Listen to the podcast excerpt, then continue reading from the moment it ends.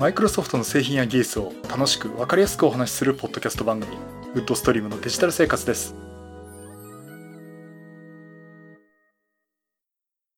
第480回目の配信になります。お届けしますのは木澤です。よろしくお願いします。はい第480回目になります。この配信はクラウドファンディングキャンファイアのファンクラブより皆様のご支援をいただいて配信しております。今回も安谷さんはじめ合計9名の方にご支援いただいております。ありがとうございます。ご支援の内容に関しましては、この番組のウェブサイト、windows-podcast.com でご案内しております。もしご協力いただけるとしたらよろしくお願いします。また、リスナーの皆さんとのコミュニケーションの場として、チャットサイト Discord にサーバーを開設しております。こちらは、ポッドキャスト番組、電気屋ウォーカーと共同運用しております。よかったら参加してみてください。Discord サーバーによれれば、番組ウェブサイトにリンクが貼ってあります。ということで、えー、っと、前回のエンディングで新年号の話をちょっとしましたけど、あの4月1日にね、新年号が発表になりました。まあ私基本的にあの、西暦しかも使ってないんですよね。あの、で、あんまり実生活には影響ないんですが、やはりちょっとね、日本国民としては気になるところがありまして。えっ、と、YouTube で配信してるのをちょっと見まして、えっ、と、令和っていうことでね、えーそれをちょっとほとんどリアルタイムで見ることができました。まあ、あの、新しい、今までなかった言葉が突然出てくるって言うとね、いろいろと皆さん考えることあるみたいですけども、まあ、平成の時もね、あの、当時の小渕官房長官が平成でありますってのは私もあれリアルに見てたんですけど、まあ、あの時もね、あの、ニュース番組かなんかかな、あの、記者席かなんか、新聞記者かなんかがそれを見てるシーンがあって、平成って、えー、平成かよみたいなことでみんな言ってて。でね、落語家がね、平成なんて全く気に入りませんね。平和にしてくれた方が良かったのにとかね。なんかそんなようなのね、あれ、円楽さんだったかな。あの、そんなことをね、言ってたの覚えがあります。まあ、あの、何を言われても、いろいろと言われるし、まあ、良かったんじゃないかっていうね、話もありますけど。えっ、ー、と、私としては、あの、当初決まってたはずの宇宙世紀が採用されなかったっていうのは非常に残念な、非常に残念なことでして。まあ、きっとね、あれ私が番組で喋ったから事前に情報が漏れたってことで、ダメになってしまったということで、まあ、残念ながら宇宙世紀がさらに次の年号に期待していたい、いきたいなと。その時生きてるかな？うん。というふうにね、思っております。思っておりますってね、本当に思ってんですかって言われるとね、真面目にあの、返事くれる方がいるんでね。まあまあ、それ、それとしてっていう感じなんですけども。まあそういうことでね、新しい名前といえば、えー、Windows 10、えー、19H1 と言われてた Windows 10なんですが、えー、おそらく4月頭に出るんじゃないかなって私は言ってたんですけども、えー、今4月頭なんですけど、まだ出てないです。で、おそらくあの5月なんじゃないかって言われてて、えっ、と、これ名前がですね、どうも正式に発表になったみたいで、新しい Windows 10のバージョンはですね、メイン2019アップデート。エイプリルじゃないのかと。メイン2019アップデートになるってことをね、どうもあの、マイクロソフトのブログの方に書かれてて、まあそれに伴ってあの日本の記事もね、更新されてるんですが、えー、っと、そういうことで、バージョン番号どうなんだ多分1903だと思うんですけどね。えー、っと、そういうことで、えー、4月か5月かということになりそうです。まあ、こちらの話は、あの、追ってお話したいと思いますし、どういうこと、仕様になったかっていうところはね、あの、出てからこう皆さん実際体験しながらお話した方がいいかなと思いますので、またそのタイミングでね、お話をさせていただきたいと思っております。というわけで、あの、今月のドットネットラボ4月20日なんですね。今月あの第3土曜日なんで気をつけていただきたいんですが、えー、っとね、私ね、Windows 10のエイプリル2019アップデートの話をしますなんていうタイトルも付けかけててですね。えただこれ、どうしようってところで、あの、今のね、インサイドプレビューの話をしてしまうとまたネタ被っちゃうんで、えっ、と、来月にさせてもらえないかって話、今、ドットネットラボの中で調整をしてるとこなんですが、じゃあ、その分、どうしようかなと、なんか喋るかなというところで今、えー、考えてるとこです。まあ、というとこなんですが、えっ、ー、と、じゃあちょっと話をですね、本題に戻しますと、えっ、ー、と、また新年号令和のお話なんですが、えー、これあの、Windows 10で割れ機を表示したときに、ちゃんと表示できるかっていう話。まあ、ここのね、新年後対応っていうのは、もうマイクロソフトの方はもう去年から対応を発表していて、この番組でもね、多分去年の5月頃にお話したと思いますし、あの、私が書いてるちょっとサボり気味の IT メディアのオルタナティブブログの方でも、えー、2018年5月28日の記事でね、あの、私の書いてるんですが、Windows 10の新年後対応、宇宙石には対応できるかっていう。この時はまだ宇宙石って言い張ってたんですけども。えー、その記事が、えー、書いてあって、あの、こちらにね、そういう話をしてるんですけども、あの、こちらね、Windows 10のえ割れ機の新年後対応に関しては、Windows 10 April 2018アップデート、えー、バージョン1803ですでに対応済みとなっています。で、あの、具体的にどうな対応になっているかっていうと、あの、レジストリにですね、そういった項目が入るところがあって、で、ここにあの、書かれた内容に従って、割り機の表示をする。例えばあの、昭和だとか、平成だとかね。それの、その時の設定した年、まあ具体的には西暦なんですけども、西暦で設定した内容に基づいて割り機表示の時は切り替えるという機能が入っています。ですからもうこの時点で、あの、例えば2001年の1月1日を宇宙世紀の始まりとしたら、あの割り機表示にするっていうと宇宙世紀って出てくるんですね。ということで、設定が可能ですよっていう話をしていました。で、おそらく Windows 10の4月のね、アップデートで、ここのレジストリに令和っていうのが入るんじゃないかなと思います。あの、これは多分この番組を配信して聞いてるところでも配信されてる、あの、パッチが出てるかもしれませんけど、えっ、ー、と、Windows のあの月例パッチですね。マイクロソフトの月例パッチ、セキュリティアップデートのパッチはですね、アメリカ時間の第2火曜日。で日本時間で言うと第2水曜日にね、あの配信されますので、まあ、Windows アップデートってことで配信されますので、おそらくこのタイミングで4月10日あたりにこのレジストリに令和っていうのが書かれるようなパッチが配信されるんじゃないかなと思っています。で、この状態で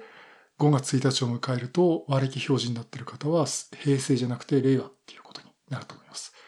ということで私が今いたずらで入れちゃったやつはちょっと消しとかないといけないなと思ってます。で、一足お先にですね、あの、令和って入れたらどうなるかなっていうのをやってみました。で、それがですね、私のブログの方の戦うサンデープログラマーという方に、えー、書いてあります。で、このお話をするんですが、えっ、ー、と、結論から言うとですね、ちゃんと5月1日になると、令和っていうふうに表示がされます。で、レジストリがですね、あの、これブログの方の記事見ていただければなと思うんですけど、どこに書き込むかっていうと、HK ローカルマシーンのシステムの下のカレントコントロールセットの下のコントロールの下の NLS の下のカレンダーズの下のジャパニーズの下のエラスの下に、文字列詞でですね、値を入れるようになってるんですね。で、ここを、えー、2019-0501という名前で、実際の文字列データを令和の、令和って字とアンダーバー入れて、頭一文字例ですね。で、さらにアンダーバー入れて、ローマ字読み REIWA。で、アンダーバー入れて、えー、これは割り機の方の略称ですね。R、えー、頭文字ですね。を入れるって形で、えー、今入れますと、これだけでもうすでに Windows でのね、April 2018アップデートをかけてる方であれば、えー、もうすでに新年後対応ということになります。で、この場合ですね、Windows 10自体のあの再起動とかは必要ありません。で、ここでね、まず設定をしてみました。まあ、具体的なやり方はちょっとブログに書いてあるんで見ていただければなと思うんですが、で、ここでね、Windows の日付をですね、西暦2019年の5月1日にしてみます。で、あの、これ設定はですね、あの、普通じゃこれ変えられないんですね。あの、自動的に設定するっていう NTP に同期するのが標準になってるんで、これオフにしないと手動で書き換えられないんですが、まあ、これで手動で書き換えて、えー、日付を2019年5月1日にしてみます。で、その状態で割り機の表示をするんですね。これあの、時計と時刻の設定の地域からですね、えー、書式の設定っていうところがあって、で、そこにカレンダーで西暦、和暦っていう風に選べるようになってます。ここを和暦に選択します。そこで、それだけでですね、あの、例えばカレンダーを見てみます。Windows 10で言うと、右下の時計のところを右クリックして、じゃないや、左クリックです。左クリックですね。それだけであのカレンダーが出てきます。そうしますと、えっ、ー、と、時間の下にですね、和暦表示で令和1年5月1日っていうふうに出てきます。で、あの、もちろんこれだけじゃなくて、Windows 10の中のシステムの和暦を扱うシステム全体に影響します。例えばその Outlook で和暦表示をした状態で Outlook でメールの一覧を見ると、例えば2019年5月1日に着信したものっていうと、そこ割り表示にしてると、令和1年5月1日に、5月1日っていうふうに、出てきます。まあそういった形でね、いろんなところでその割り切りを使うところに影響して書き換えがされるということになります。で、ちなみにこの割り切り表示のままで、日付の時刻の設定の変更をしてみようと思ったんですね。で、そうなるとまず日付のところを変更しようとすると、当然も割り切りで表示されてるんですね。で、平成31年っていうのをまず選びます。そうしますと、平成31年は、えっと、4月までしか選べないんです。1月から4月までしか選べないんですね。で、じゃあ、えっと、この日年後のところを令和1年に、元年じゃないです。令和1年っていうふうに選ぶと、そうするとですね、5月以降しか選べないようになってます。そういうことで、ちゃんとここあの、平成31年と令和元年の境目っていうのをきちんと見てですね、Windows でもカレンダーの設定できるようになっています。まあ、あの、そんなところで、割引対応って、交換庁だとやってるのかな、うん、あの、うちの会社だと、まずないです。特にその、出荷してる製品だとかっていうのはね、おそらく他も、まあ、西暦だと思いますし、もし割引対応してたらこれ結構大変だったんじゃないかと思うんですけど、まあ実際大変な思いをされてる方、ちょうどまさに今、おられるかと思いますけどね。でちなみにあの、私と同じように実験で試された方ね、ちゃんと設定元に戻しておきましょうということで、この設定実際もう無理することなくて、おそらくま先ほどお話ししましたように、来週の水曜日にはですね、これが設定される Windows アップデートが走るとは思いますんで、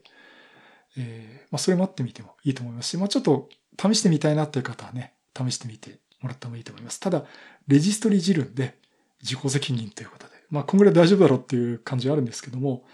あの、よくわかんない方はやめといた方がいいです。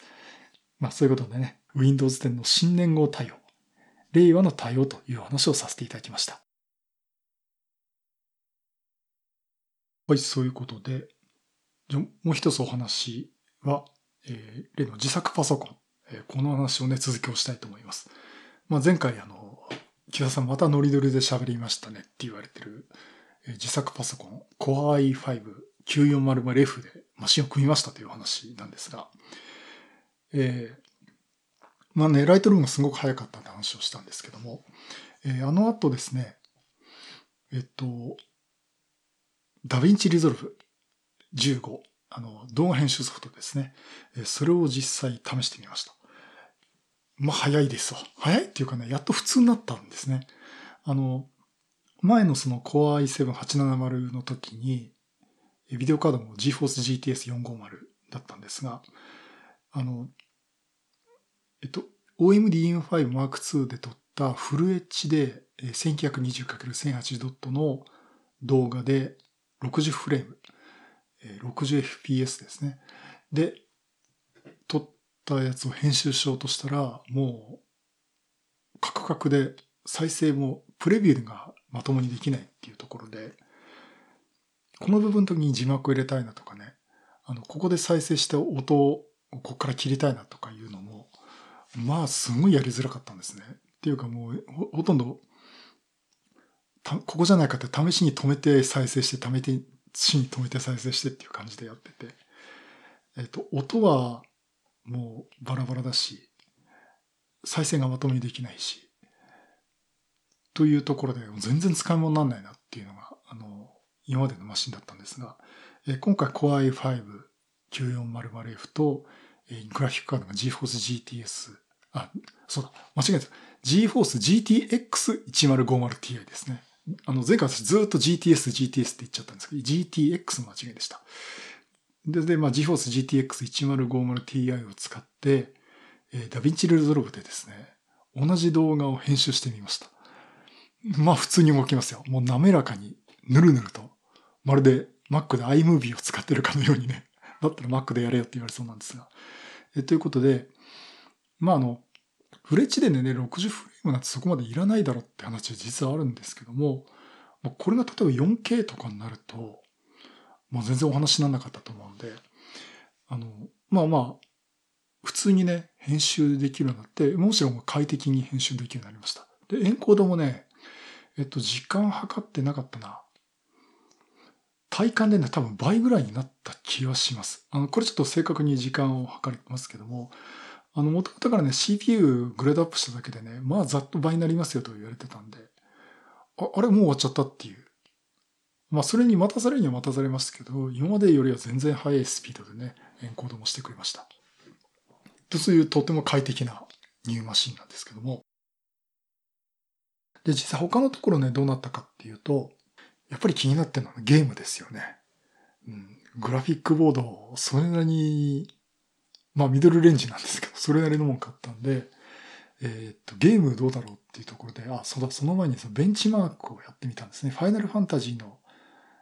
なんか最新のベンチマークをやったんですが、えー、フレッチでの画像で、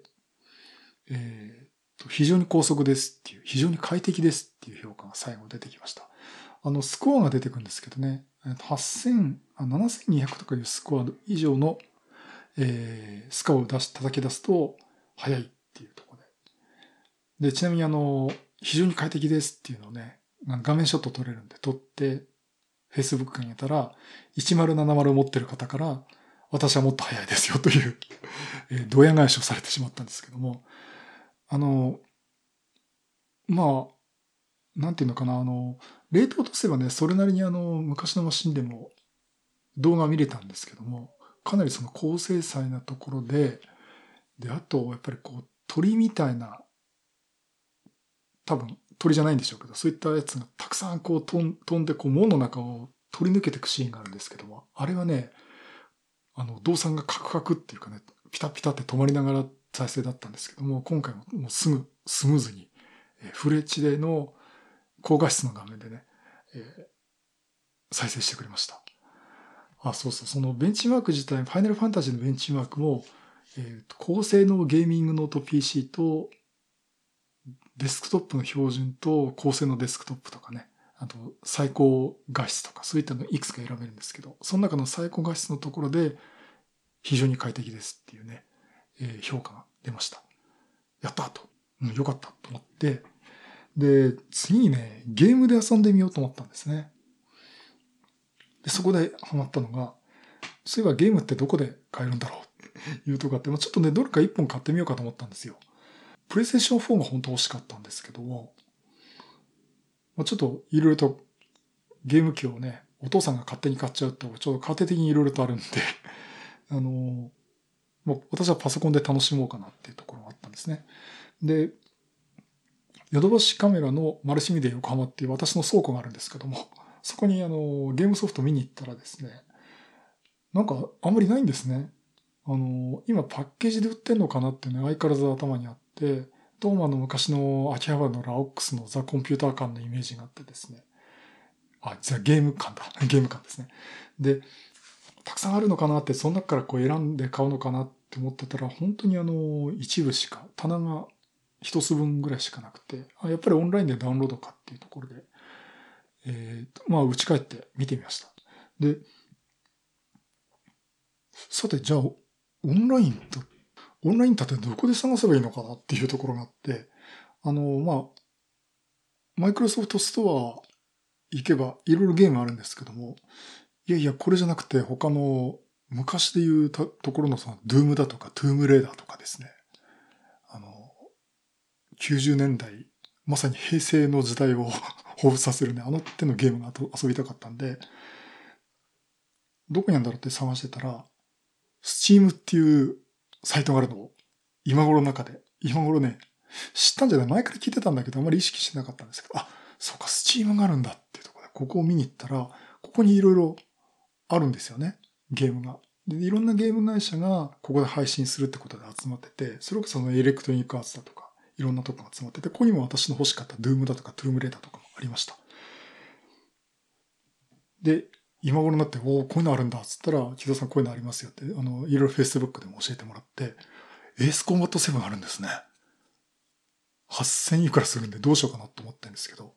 あれ絶対プレイステーション4買わなきゃできないと思ってたんですけど、エースコンバットがあるんだ。どうしようかなって。ただちょっと、ね、パーツ買ってお金使っちゃったんで、あの、またチャージの時間を あの、持たないと厳しくなるんで、ちょっと考えてるとこなんですけど、まあそういったところで、まあ私ね、あのゲームってあんまり長続きしないんですよ。やりたいんですけど。じゃあなんかお試し版でね、一面だけ遊べるとかっていうのも結構あるんで、えー、まずそれやってね、面白かったら買ってみようかなということで、えー、まず Doom を見てみました。で、Doom って本当の最初のね、Doom とかだと Doom 2、Doom 3とか Final Doom とかね、あのシリーズを買おうかなと思ってたんですけど、2016年にリメイクされてるんですね。あの、世界観っていうか、背景は違ってるんですが、やはりあの、おっかない敵をですね、バシバシ倒していくっていう、ものには変わりなくて、えっ、と、その2016年版の Doom っていうのがもうまたもうフル HD だろうがなんだろうがもう高精細で、ものすごいバリバリ動くっていうのがあってですね、えー、これを、まず、えー、とデ、デモ版っていうのをね、えキャンペーン版ってやつですかね、いうのを、えー、っと、スチームでアカウントを作ってあったのを思い出して、え、ダウンロードしてみました。うん、でね、いや、結構面白かったですよ。あの、遊べますし。まあ、あの、操作性がね、マウスとキーボードでやるんですけども、えっと、コントローラーもあるんですね。Xbox みたいなね。あ、これね、またじゃあ回を改めてお話ししたいと思うんですけども。で、どれがいいかなっていうと、ちょっとやっぱりあの FPS だとマウスとキーボードなのかなと思っています。で、早速遊んでみて、まあゲームをやったのも久々だったんですけどね。まあかなりサクサク動きます。あのー、まあこれ 1050Ti でここまでになるんだったら別にもうあんないいビデオカードいらないじゃんと思ってたんですね。で、ただ、ちょっと先に進んでいくと、ものすごく、その、あの、舞台が火星なんですけど、火星のね、岩の入り組んだ地形のところで、エイリアンじゃなくてあれ、デーモンっていうね、まあ怖い人、人じゃ人じゃないんで、あの、怪物が出てくるんですけども、あれがたくさん出てくると、突然動きがカクカクになって、これじゃ俺やられちゃうじゃないかって。まあやられてるよりもね、相手もカクカクで一回時間も止まってるんで、あの、お互い様なんですけども、あの、これじゃちょっとゲームにならないや。例えばもう画面が切り替わるにね、1秒2秒かかって切り替わるっていう。で、またさっと動いたらかなと思うと、他の背景が複雑になったり、たくさん敵が出てくると、動きがカクカクっていう風に鈍ってしまったりっていうのがあったんですね。あ、これ見て、あ、1050Ti でもここまでなんだっていう。やっぱりあのゲームやるなら 1060GForce GTX の1060じゃないと以上っていうふうにね、よく言われてたんですね。あの、よく推奨って言われてますけど、あれが推奨が最低ラインだと思ってますんで。まあ、そういったところで、あの、やっぱダメだというところで、早速私 Facebook に愚痴を書いたんですけども、そうしましたら、あの、お友達がですね、まあ、木澤さん、まず PC ゲームの世界にようこそということと、あの、GForce のビデオカードを使ってんであれば、えっと、NVIDIA から GForce Experience っていうユーティリティがあるんで、それを落としてきてくれれば、あの、各ゲームにね、最適化した設定をしてくれますよと。で、まずそれで遊んでみたらどうですかって言って、で、私あの、標準の NVIDIA のグラフィック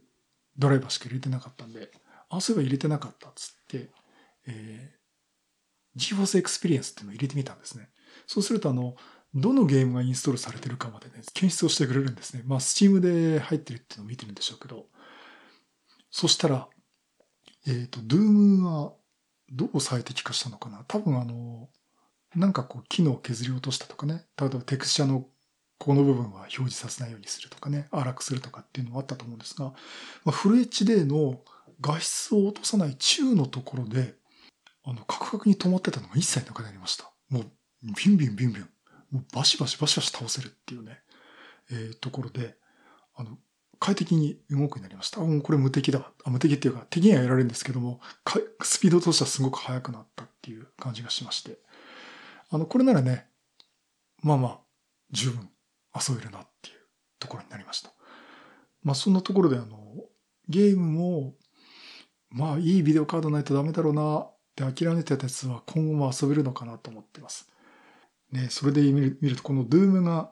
2016年版が2260円だったかな。あとね、他にもいいのはあるんですよね。カーレースのゲーム。どっかバンダイナムコのやつかな。もしくはあの、マイクロソフトのフォーザっていうやつも、あれ多分マイクロソフトストアから買えるんでしょうけど、あれでもいいかもしれませんけど、カーレースのゲームも欲しいし、あとね、モンスターハンター、なんだっけこれ。モンスターハンターワールドか。これが今34%オフで3000いくらで買えるんですよね。4月の9日まで、火曜日まで。うーん。ということで、スチームは時々セールやってるからよく見てた方がいいですよっていうのを教えてもらいました。ということで、今ね、トゥームレーダーが680円なんで、これは買おうかなと思ってますし、初代ドゥームもね、あの、数百円で買えるんですよ。古いやつって。だからそういうのもいいかなと思ってるんですが、このあの、2016番,、ね、版のね、ドゥームは面白いんで、うん、これは買おうかなということで、えー、会社の懇親会を一回すっぽかしてですね、ちょっと今考えてます。ゲームはね、昔に比べてやらなくなっちゃったんですけどね、やっぱりちょっと始めるとね、面白いなっていうところもあって、えーまあ、今後 PC ゲームも普通に楽しめるようになったんで、まあ、あのー、番組でね、ちょっとこういうお話もしていきたいなと思っています。ま、ずはコントローラーかな。あとはそのちょっと偏ったゲームの話をしようなんて感じでね、お話をできればいいかなと思っております。はい、そういうことで、新しい自作 PC でいろいろと試してみてゲームも快適という話をさせていただきました。はい、第480回は Windows 10が令和に対応するとどうなるというお話と、新しい自作パソコンのゲームの話をさせていただきました。あのね、なんか今年久々に花粉症がひどくてですね、あの、ダイエットして体重減らしてから花粉症大丈夫になったんですよ。うん、ただちょっと去年と今年はひどいですね。あのね、私の花粉症って他の方と症状違うんですけども、他の方ってこう、鼻水が出たりとか、あの、くしゃみが出たりとかね、してると思うんですけど、私の場合ね、えっと、喉の奥と、喉の上顎の上の方と、鼻の間あたりが痒くなるんです。おそらく鼻の奥の方が炎症を起こしてるんだと思うんですけど。まあ手届かないですよね。だからねこう、痒いんで、もうね、耐えられないくらい痒いんですよね。で結局どうしてるかっていうと、えっ、と、これ、ミンティアですかね。あんまり普段こんなミンティアとかそんなのあんまり好きじゃないんですけども、えっ、ー、と、コールドスマッシュっていう、あの、突き抜ける冷涼感って書いてありますけども、あの、スーッとするやつね。これもね、かなり、かなりスーッとするんですよ。で、これを舐めてると、その痒いところがなんとか書いたような感じで一回収まる、収めることができるっていうところで、えー、これをも舐め続けてます。実際今収録中も喋って痒くなったら一回止めて、これを一回舐めて落ち着いてからまた喋り始めるっていうことをやっています。だからね、この、この季節ね、このミンティアをね、いくつ買うかな。切らしちゃったらかなり厳しいんですよ。えー、ということでなんか、もう箱買いした方がいいかな、シーズン始まったら。そんぐらいの勢いですよ。うん、ということで、まあ皆さんね、大変な方もおられると思いますけどね。これ本当なんとかなんないかなと思いますけどね。まあ、まあなんとか連休明けぐらいまでになるとね、あの、落ち着くんで、まあなんかこの季節乗り切っていきたいなと思っております。はい、そういうことで、またいろいろネタ集めてお話したいと思います。またよろしくお願いします。